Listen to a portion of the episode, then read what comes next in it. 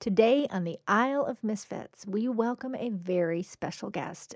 And I'm not sure if by qualifying special with the word very, that makes her even more special. But in any event, she's pretty special. And the great thing is, you've probably never even heard of her. But I am certain that once you do, you'll never forget her. Her name is Leah Sievert, and I get the pleasure to be one of her early adapters because with a story like hers, you know it's going to spread. It's just too good to keep to herself. So there you go. That's all you get. To hear the rest for yourself, keep listening.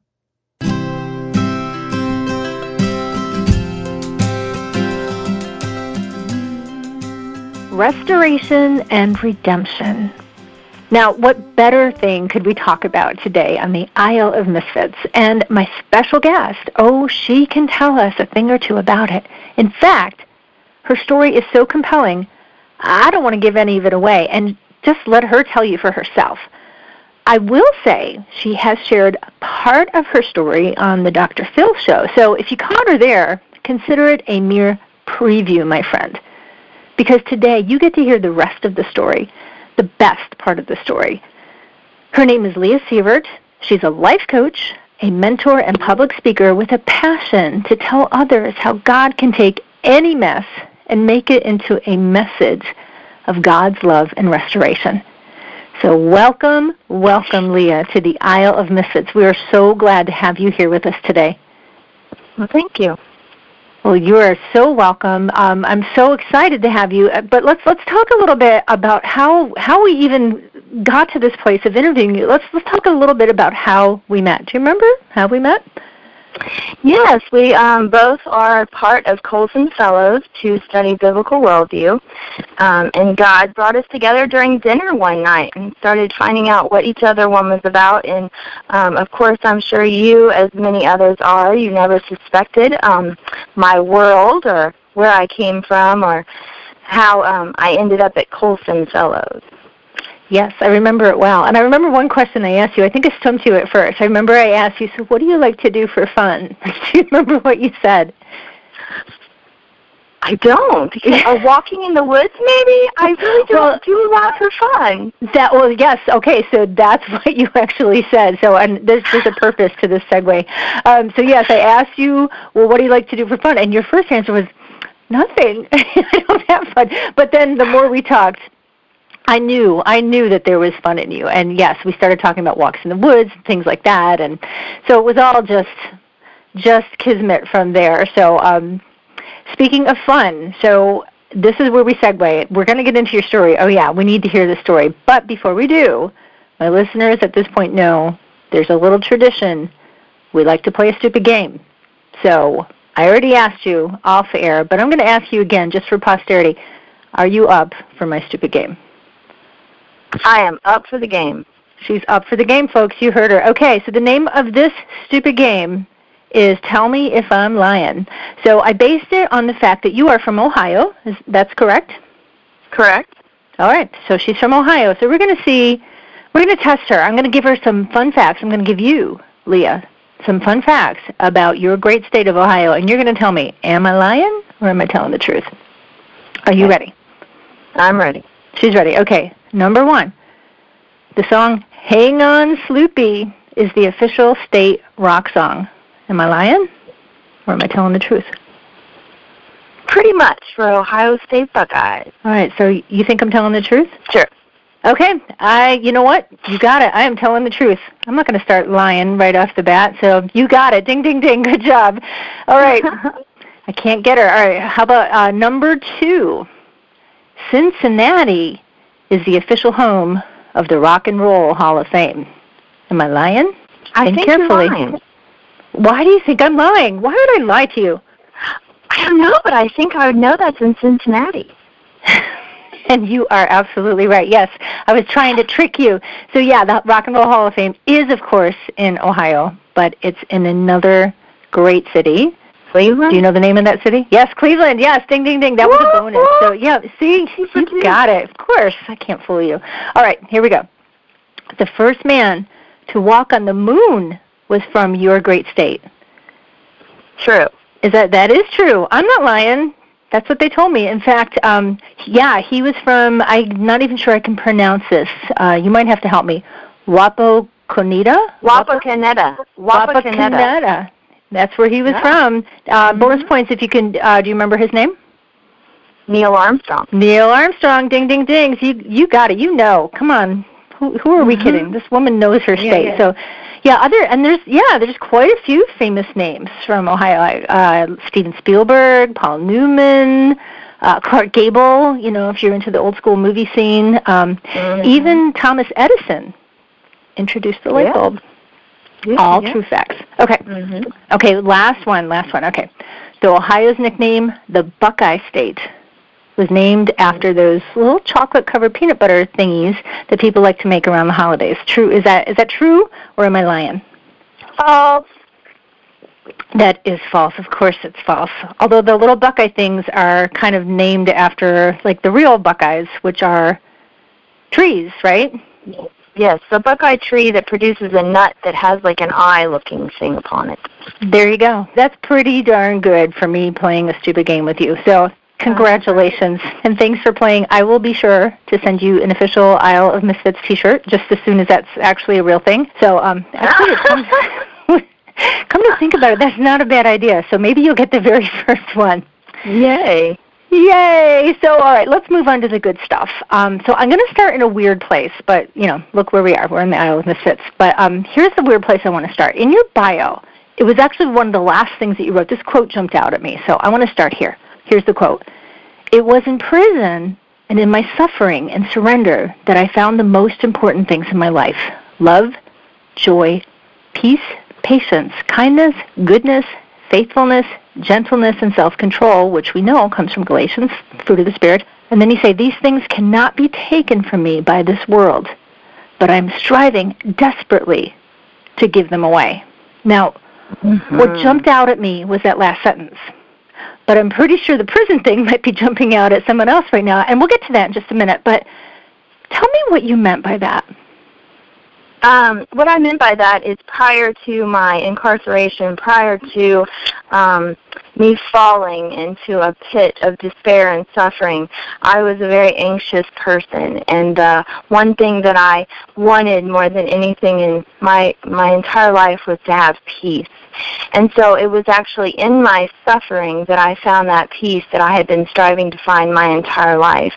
And if one can hold on to that peace in all circumstances, in all situations, um, then and that the things of this world cannot take those things, then really we have reached success, right? Because God wants us to walk in the fruits of the Spirit, and He wants us to have those things, the love and peace and joy, and to walk in those things. And that too um, draws others to yourself. Nobody is drawn to a grumpy, tense, anxious person. They're drawn to those people who actually are reeking of the fruits of the Spirit, that it's just oozing out of them because everyone wants to strive to get to that point. Mm, However, isn't it the truth? my whole point in wanting to give it away is that I would not want someone to have to walk in the level of suffering that I have walked in to achieve those fruits. I would rather be able to explain them, to go through the stories, and to have them achieve them without having to go through the suffering that I did. Hmm, that's a great place to start. I know there's a little bit of a teaser out because I'm sure people are like, "Oh, okay, so what is she talking about? What what produced this suffering?" So let's back up a little bit now. So tell us tell us your story. I know it kind of began on a farm. You grew up on a farm. I did actually. I grew up on a farm in Missouri. I was raised in Missouri. Um, I learned early on about the promiscuous lifestyle and was not raised in a Christian home. And um, got pregnant and married at the age of 17. Moved to the state of Ohio and knew no one except for my husband at my wedding. Um, got married. Um, soon had two children. Went through nursing school. Later had another child. But the one thing that I always um, had a problem with was in our marriage, my ex-husband had a problem with um, being a compulsive pathological liar. And so later, near the end of our marriage, he developed a gambling problem. Well, that certainly did not help um, his lying issue. So after four and a half years of Christian marriage counseling, So I guess I need to back up and say at the age of 21 I did give my life to Christ and I did serve him but still was not able to obtain those fruits of the Spirit that I so wanted to find. And so near the end of our marriage, we did go through four and a half years of Christian marriage counseling, and um, the marriage counselor said it wouldn't matter how beautiful you are, how rich you are, how successful you are. Your husband is who he's he is, and he's not going to change. That's who he is. And if you can't live with that, then um, you have to make other decisions. So at that point, I decided to divorce him, and the moment that I went to an attorney and filed for that divorce, I started living in that lifestyle that I had as a teenager. I thought, well, I've been married 21 years, been married since the age of 17, and I've been a quote unquote good girl and a good wife, and it got me nowhere. I actually told God, um, if you're going to make me go back to that man, you and I can't be friends. So I started living in that sin lifestyle. And um, I was separated from him for about a year, and I had started dating an ex-cop who, quote unquote, was also separated and he gave me a cock loaded gun.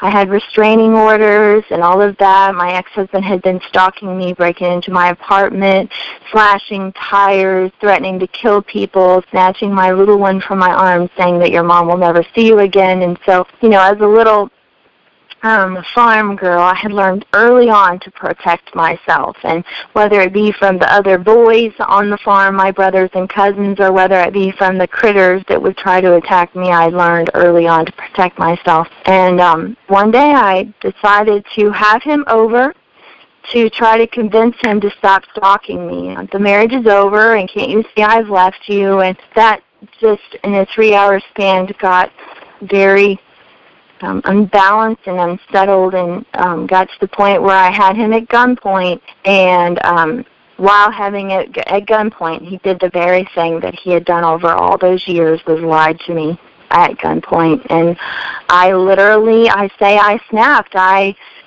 lost all recognitions and screamed you're never going to stop. I shot at him. I didn't know if I'd hit him um, he ran into the bedroom and shut the door, and I threw the gun like a baseball bat after you hit the baseball, and threw that gun and grabbed my phone and ran with my pajamas and socks on into the woods and called the police and said that I had shot my husband. Didn't even know if I had hit him, but I was terrified. And there's a horrible recording of me screaming bloody murder and um because I knew at that very moment my entire life was over. It was mm. over. Everything that I had thought. So um I had I was out of prison for nine months before I actually went to prison waiting on trial and stuff and the moment that changed my life was I was so incredibly suffering from PTSD and I was so suicidal that my friends would not leave me for a moment. And so I told them that I needed to go to the woods where I felt the closest to God and I needed to talk to God. And as I walked in the woods, as I looked up, I would almost pass out and um got and then I, if I looked behind or to the side, same thing. I was so weak, so sick and um I knew that the only way that I could walk was by putting one foot in front of the other, looking right down at the next step, and God told me at that moment, you cannot look ahead at all you're going to have to face, the courts and prison and trials, nor can you look behind at all you've lost, your nursing, your time with your children. The only way you're going to make that is by putting one foot in front of the other and having faith in me and holding on to me for dear life. So, mm as soon as I went to prison, which I was sentenced to four years, um, every day I held that thought, God, I can't look ahead and I can't look behind. I can only hold on to you at this very, very moment. And I promised God that I would serve him for the rest of my life. It was shortly thereafter that I was in prison that God pressed upon my heart. It was about four months after I went there. And I was walking um, on what's known as the walk jog. So you walk in circles in prison. And as I was walking, I told God that I always wanted to go on a mission trip. Hmm. He said, You are on one. No doubt. And so I started looking at the similarities, and they have very few clothes, and the place isn't like home, and the sleeping arrangements, and even the bathrooms, the food, nothing is the same. And even on a mission trip, when you go and you help people who have survived a hurricane or an earthquake, their whole homes have been destroyed, and you just love one person at a time and try to help them as much as you could. So my the rest of my incarceration, which was the total of four years, was to to believe with all of my heart that I was there to serve God and that I was there to love His people one person at a time. Mm, I think it's important is, yeah. to mention. I think it's important to mention that I I thought before I was incarcerated myself that all prisoners were bad people and they deserve to go there and all they do is watch TV and how bad could it possibly be. But you know how God tells us, be careful when you judge lest you be mm-hmm. judged. And mm-hmm. so I learned very, very, very quickly that most prisoners are not bad people. They're people who have made bad choices. They're wonderful, wonderful people and they might have had a broken lifestyle, a broken person, a break, broken world that led them to that place okay, I'm going to stop right there because I want you to repeat that again. That's profound what you just said because most of us are not familiar with with yes. with prisoners, with prison, with the whole idea. We see it on TV, we get these ideas in our head. Social media doesn't help. Say that again. Most prisoners are not bad people. Mm-hmm. They have been raised in such a way that led them to a bad decision or a chain of bad decisions. They're wonderful people with huge hearts.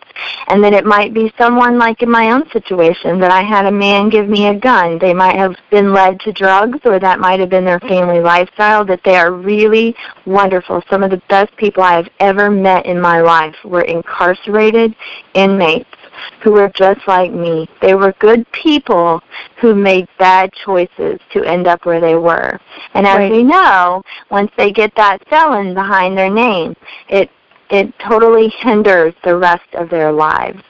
Right, because you know, okay, there's there's almost this duality to that term. So I and I want to camp here for a second because I think it's important. So good people. All right, so take prison out of the out of the equation. So are we all good people before God? Mm, not so much. So theologically, we know that to be true. And yet, mm-hmm. even as Christians, I think we still categorize. Well, that's a good person. That's not a good person because of because of our biases, right? So mm-hmm. I just want to kind of level that playing field. You're not talking about because just because I know your story that before God, they're good people, but compared to you know the way we look at people, Yes, if you if you spend time with with incarcerated um, people, you will find out that they are literally, in our judgment terms, good people. If you set them out of the prison setting and you happen to set them beside you at the BMV or something and start chit-chatting with them, you would label them as good people. And as a matter of fact, as I mentored these women and they told me their stories, even some of the most heinous crimes that you could imagine, if you listen to their story, it may not justify what they did, what they did, but it totally really makes you understand how they were led to the place to do what they did. There is no one in their right mind that would that would say that shooting another person or human being is okay. However, sometimes you've heard stories where people have shot people and you understood what brought them to that point. The same goes for the ladies who were caught up in drug addiction or those ladies who might have had a child endangerment char- charge or those people who might have actually killed someone. Usually it's not an evil person who plotted and planned to do some evil behavior. It was part of a circumstance that led them to making the wrong choice, and specifically, and a lot of times, in the heat of the moment. Right. You know, there but for God's grace is a saying I heard a lot growing up. You know, there but for God's grace go I. If I have this idea, well, I would never do this or I would never do that, you know what? No, I'm capable of anything under the sun, being in the wrong place at the wrong time in the wrong frame of mind. Um, you know, uh, where is it in First Corinthians talks about? So if you think you're standing firm, be careful that you don't fall. Mm-hmm. All of us Absolutely. are in that same boat. So I, I think it's such an important point to drill home, you know, because whether we live in suburbia or downtown or wherever we live, we are all in the same boat. Absolutely. And we are all misfits. None of us are perfect. That's that's biblical. We all have sinned and fall short of the glory of God. Mm-hmm. Ain't that the truth? So, so okay. So, I forgive my interruption, but I wanted to camp there for a minute. So now, go on. Okay, so once I was in prison, I was given the calling, and basically, my calling in a lot of ways, I first of all had a calling, and then I had a lot of lessons to get me where I am. And there's a lot of teaching right now on spiritual formation right? Spiritual coordination, spiritual formation, that you want to transform a life. And so since then, I've been striving to figure out how can I teach other people to get to where I am but not go from where I came from. And mm-hmm. so Isaiah 61 was was what I believe to be my calling. Of course, Isaiah 61 speaks of Jesus' calling, and it says, The Spirit of the sovereign Lord is on me. And Jesus quotes that again later in the New Testament. It says, Because the Lord has anointed me to preach the good news to the poor. And we all know that it's the poor who Jesus came to love and to help and to fix and to mend. And he has sent me to bind up the brokenhearted. There's no one more brokenhearted than those people who have been tr- through tragedy and through suffering and those people who are incarcerated. So to proclaim, proclaim freedom to the captives and release from the darkness of prisoners. And I do believe that is my calling, and um, I'm sure we'll talk about I do prison ministry now and juvenile ministry. However, I believe that a lot of people that are held captive and are prisoners are prisoners in their mind, and they're prisoners of that lack of peace that I was before I was incarcerated. And so it's talking about the captivity that most people are experiencing is a captivity in their minds, whether it be shame or mm-hmm. unforgiveness or um, anxiety or depression, those things. To proclaim the year of the Lord's favor and the day of vengeance of our God to comfort all those who mourn and provide for those who grieve. In fact, that's what we're supposed to be here for anyway. All of us pretty much are have this exact same calling on our lives to crown beauty instead of ashes. And I always say one of the most profound, profound um, sermons that I heard was while I was incarcerated, and it talks about Psalm 107:2, and it says, "Let the redeemed of the Lord say so." And all of the people that know me even for a short period of time know this scripture. And the point is this I used to be a whore, so I used to be a drug dealer, so I used to be addicted to drugs, so. Let the redeemed of the Lord say so. That's not who I am. God mm. tells me that I have a new body and a new mind. And so the devil wants to hold us down with all of our past.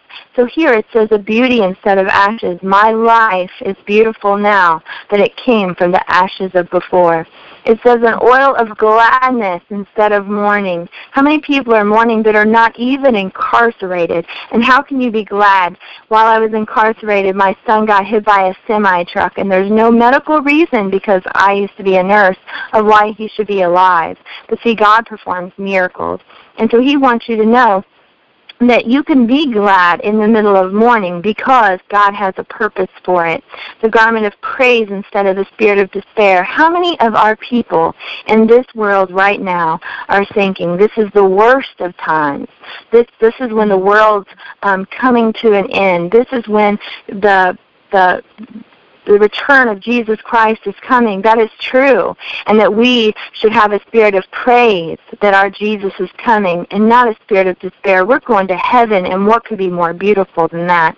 And most of all, it says that we are called the oaks of righteousness, a planting of the Lord display in splendor. And one of the things about an oak tree is its roots, right? And so the, the suffering that I went through gave me my roots so I could be called the oak of righteousness. And so the thing is that I want to prevent people from having to go through those things that I went through. Um, one of the other things that I learned in, in prison, and I've heard this many times since then, and I just think it's a beautiful analogy, is sometimes when our life's a mess, all we see is mess and there's we can't see past that. And somebody equate it to a tapestry right? And if there's a mm-hmm. tapestry between here and heaven if we look up at the back of that tapestry it's a mess jumbled up strings and it just looks you can't even tell what it is. But when jesus looks from heaven he sees a beautiful tapestry. All the mess that we're in all of it that doesn't make sense god tells us that his thoughts are higher than our thoughts and his ways higher than our ways. And so there's a lot of times that i would have thought there is no way that god could have used my suffering for beauty. There's no way he could have taken that pile of ashes and made it beautiful that indeed he did and when you take something and burn it, that's what makes ashes. And what had to be burned was my old way of life. See, my life had to be transformed by the renewing of my mind. I had to get all that old yucky stuff out of there and put the Word of God that I might be strong. And one of the other things that I that, that completely transformed my life was I was reading the Bible and it was talking about Hebrews. And Hebrews 11 is the whole chapter of all of um, the great people of faith in the Bible, and it talks about Abel and Noah and Abraham and Isaac and Jacob and Joseph and Moses, and it talks about all the beautiful things that they did and where their faith took them and what came of their lives. And it says, though, that people were tortured and flogged and chained in prison and stoned and sawed in two. They were killed by the sword. They were wandering in the desert.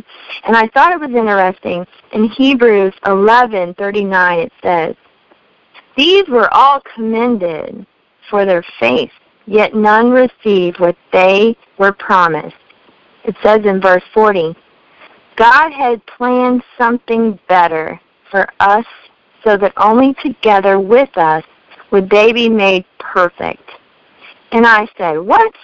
You mean to tell me that Joseph and all the beautiful things that come of his life, and Jacob and all the beautiful things that came of his life, how in the world could all these hideous things like stoning, imprisonment, dying by the sword, beheaded, cut in half, how could that be made better than all the beautiful stories?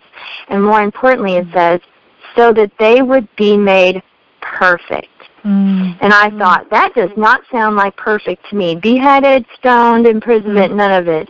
But then I looked in the concordance and what the word perfect meant. And it said, custom, ultimate purpose. Mm. So that sometimes we think to have a perfect life, to have a better life, our stories need to look like Joseph's and Jacob's and Moses's. But in reality, sometimes the most perfect life for God is our custom made purpose. Purpose because you see, I had no idea that when I got to be around 35, 40 years old that I would be imprisoned for shooting someone. And anyone who knew me knew that there was no way that their Leah could ever do something like that. But see, my God knew. And there are no surprises in the kingdom of heaven. And it was part of my custom ultimate purpose. Because right. I would not be going into ministry. I would not be helping the incarcerated. I would not be having the calling. I would not have attended Colson Fellows to influence the entire world. I would not have done any of that had I not went through and did what I did. Wow, there's there's so much there. There's about 20 questions I can ask, but I, you know what? I'm I'm I'm gonna I'm gonna go here with the just this last bit that you were just saying. So powerful, um, and it reminds me of another quote from what you shared with me.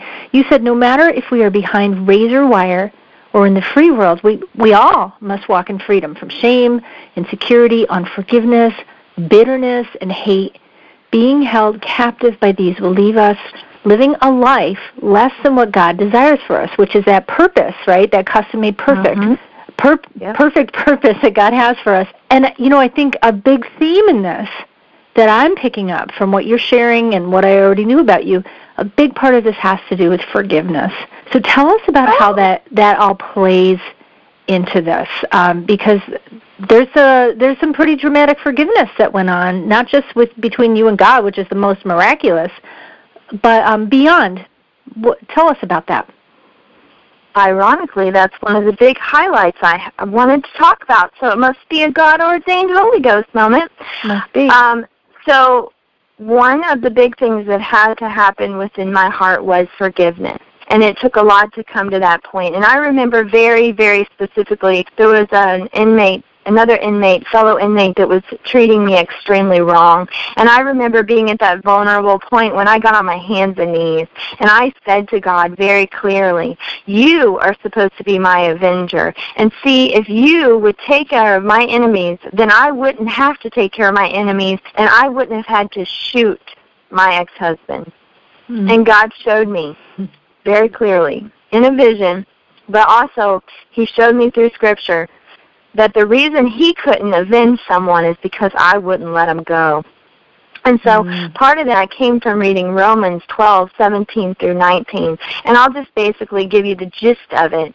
It says, don't take revenge. Let me repay. It says, make mm. room for my wrath right? Mm-hmm. So if you imagine two little girls and they're fist fighting and punching each other, and the mom wants to step in and try to punish one of those little girls, she can't punish them until they stop fighting. Right? right? She has right. to separate them, right? And so I realized early on that that God was not going to take care of my enemy until I let them go till mm-hmm. I stop fighting them. The funny thing is, though, I had to realize that see, sometimes God doesn't punish them immediately as I think He should, nor does He mm-hmm. punish them the way I think that He should, nor, and sometimes God will actually punish someone by giving them grace and blessings. And you have to realize that our Daddy, our Father, our Abba Father, has hot so many thoughts greater than ours, and his understanding and his purpose, and also he sees the end from the beginning. So if it takes a blessing to punish that person to bring them to repentance, then that's between him and God. And so I had to learn to trust God. I had to learn to trust God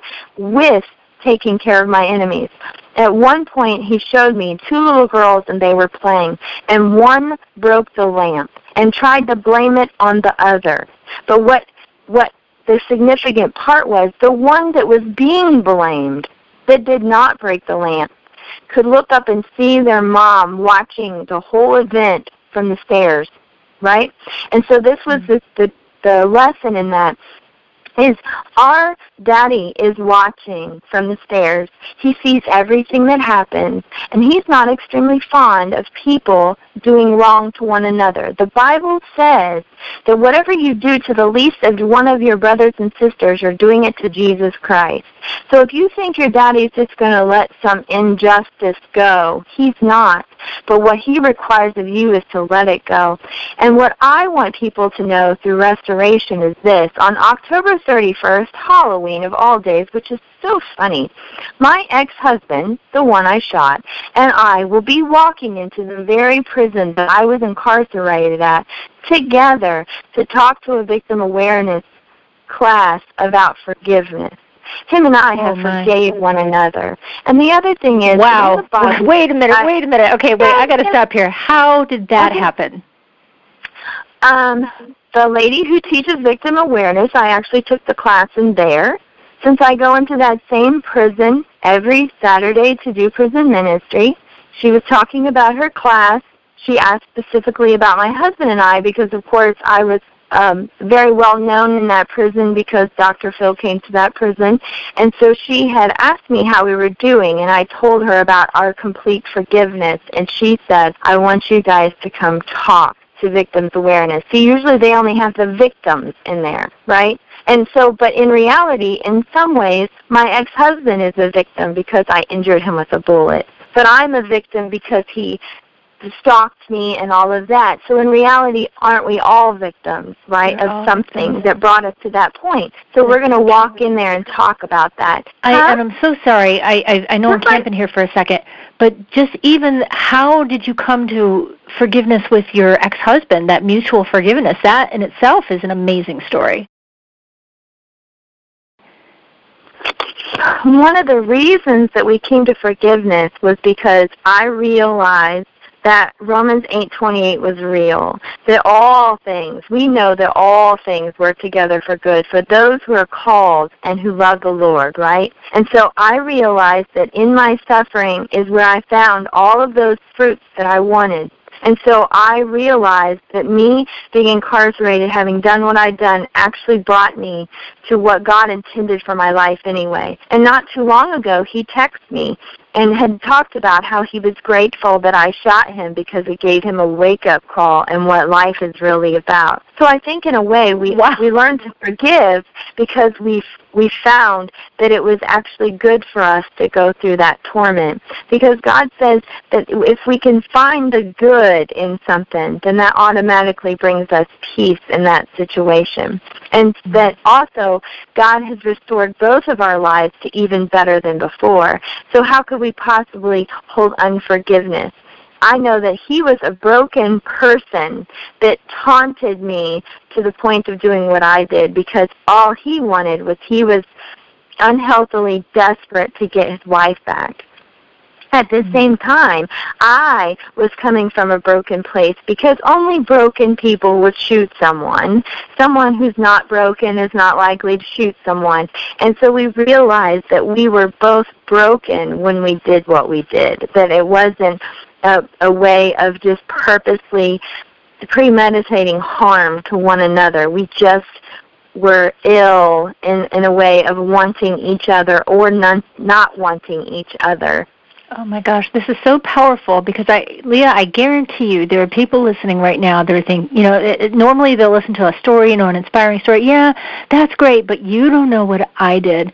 And what I love about your story, and it's not that I love the pain you've gone through, but I love first of all your transparency and that you're you're not sugarcoating any of it. You're telling it like it is, but you're you are painting a picture of reality that is not too much for grace. This is what grace is all about.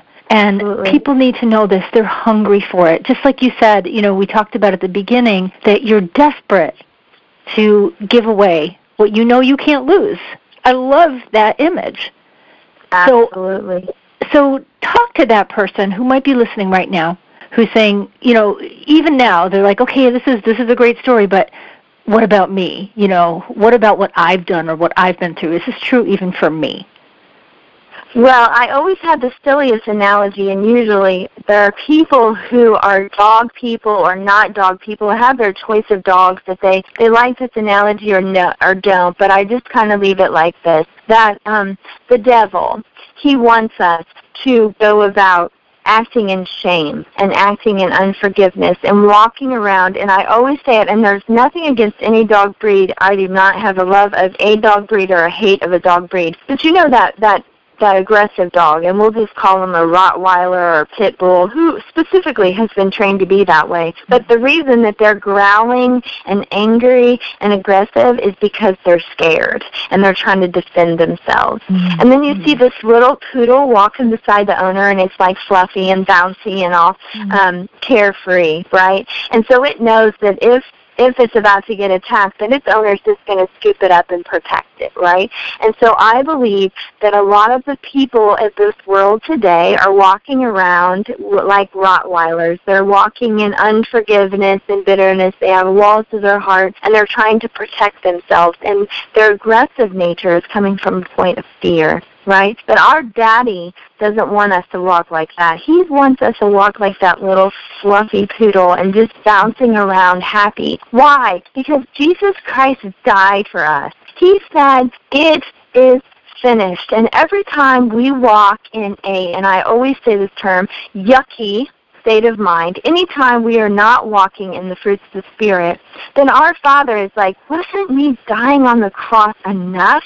He wants us to forgive ourselves and use what has happened in our lives for the greater good for His purpose. Because it says in 2 Corinthians 1 3 through 7, it says, God comforts us in our suffering so we can comfort others. So it doesn't matter what you've done. It doesn't matter if you have um, been addicted to drugs, what you have done in that drug addiction, can you not use that to help others who have been in that same place? You're the very person that they need. Having been an inmate, having been incarcerated, I'm the very person that people listen to the most in prison because they know she knows where I've been. And God doesn't want us to walk around with shame and with um, regret. He says, just like that scripture I quoted in Psalm 107, let the redeemed of the Lord say so.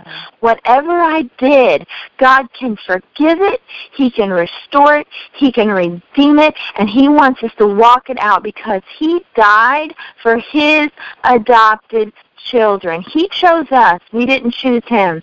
And so his death was enough to cover anything we've done. And now he just wants us to surrender it to him and live the life worthy of his calling.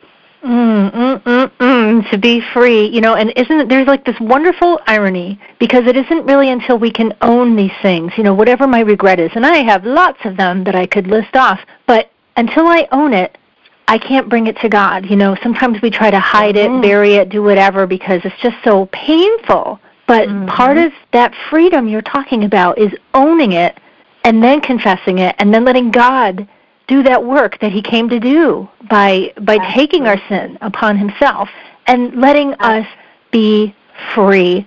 Wow, what a powerful story. So here's my next question for you. When are you writing your book? Oh goodness, I don't know. I had confirmation and while I was incarcerated about writing a book and I was I've been thinking recently about if they ever did a uh uh, if I ever wrote a book and then they made a movie of it, I know that everyone would be sitting on their edge of their seat in suspense, the things that have happened in my life and the twists and the turns. And, you know, we're all a sucker for based on a true story, right? And so I know, I know that I know I need to do that. But at this current moment, it doesn't fit in very well, but I have promised the Lord that I will do that indeed someday. Okay. All right, so consider this at least your second confirmation. I bet there's more. So, but in the meantime, you are sharing your story. So, if people wanted to get a hold of you, to come share their story, how could they do that? Um, they could email me.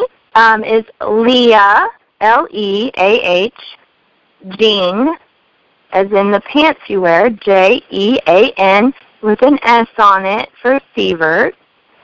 35, which is the number of hope, at gmail.com. So it's Leah Jeans 35 at gmail.com. Okay, so we're going to have that up as well uh, because I wouldn't be surprised if you're hearing from people that just have been so inspired by hearing this and just a part of your story um, and want to hear more and, and just the hope and the inspiration that that you're bringing with it. So Leah, thank you so much for joining us today. It has thank just been so it's been a pleasure. It's been an encouragement and I just I just pray many blessings over you as you continue to share this this amazing story of, of God's work in your life. Thank you. Thank you so much, Nancy. God bless you. So let me give you that email address once more if you want to contact Leah. Ready? Okay, here you go. It's leahjeans35 at gmail.com. That's L E A H J E A N S 35 at gmail.com. You might want to have her come speak to your women's group or any group for that matter. So you might want to get on that Leah train now and book her because I think in the days to come, that girl's speaking engagement schedule is going to get pretty full. In the meantime, please feel free to share this podcast with whoever you think could use some of her encouragement. And by all means, visit me on isleofmisfits.com. That's I S L E of misfits.com for great podcasts like these and so much more. By the way, you can also find these podcasts on iTunes and SoundCloud. Just saying. So we've got a bunch more great interviews coming up for you soon, including Candace Payne, Chewbacca Mom, and oh my gosh, some stories that will blow you away. So until then, my friends, own your awkward and love your fellow misfit.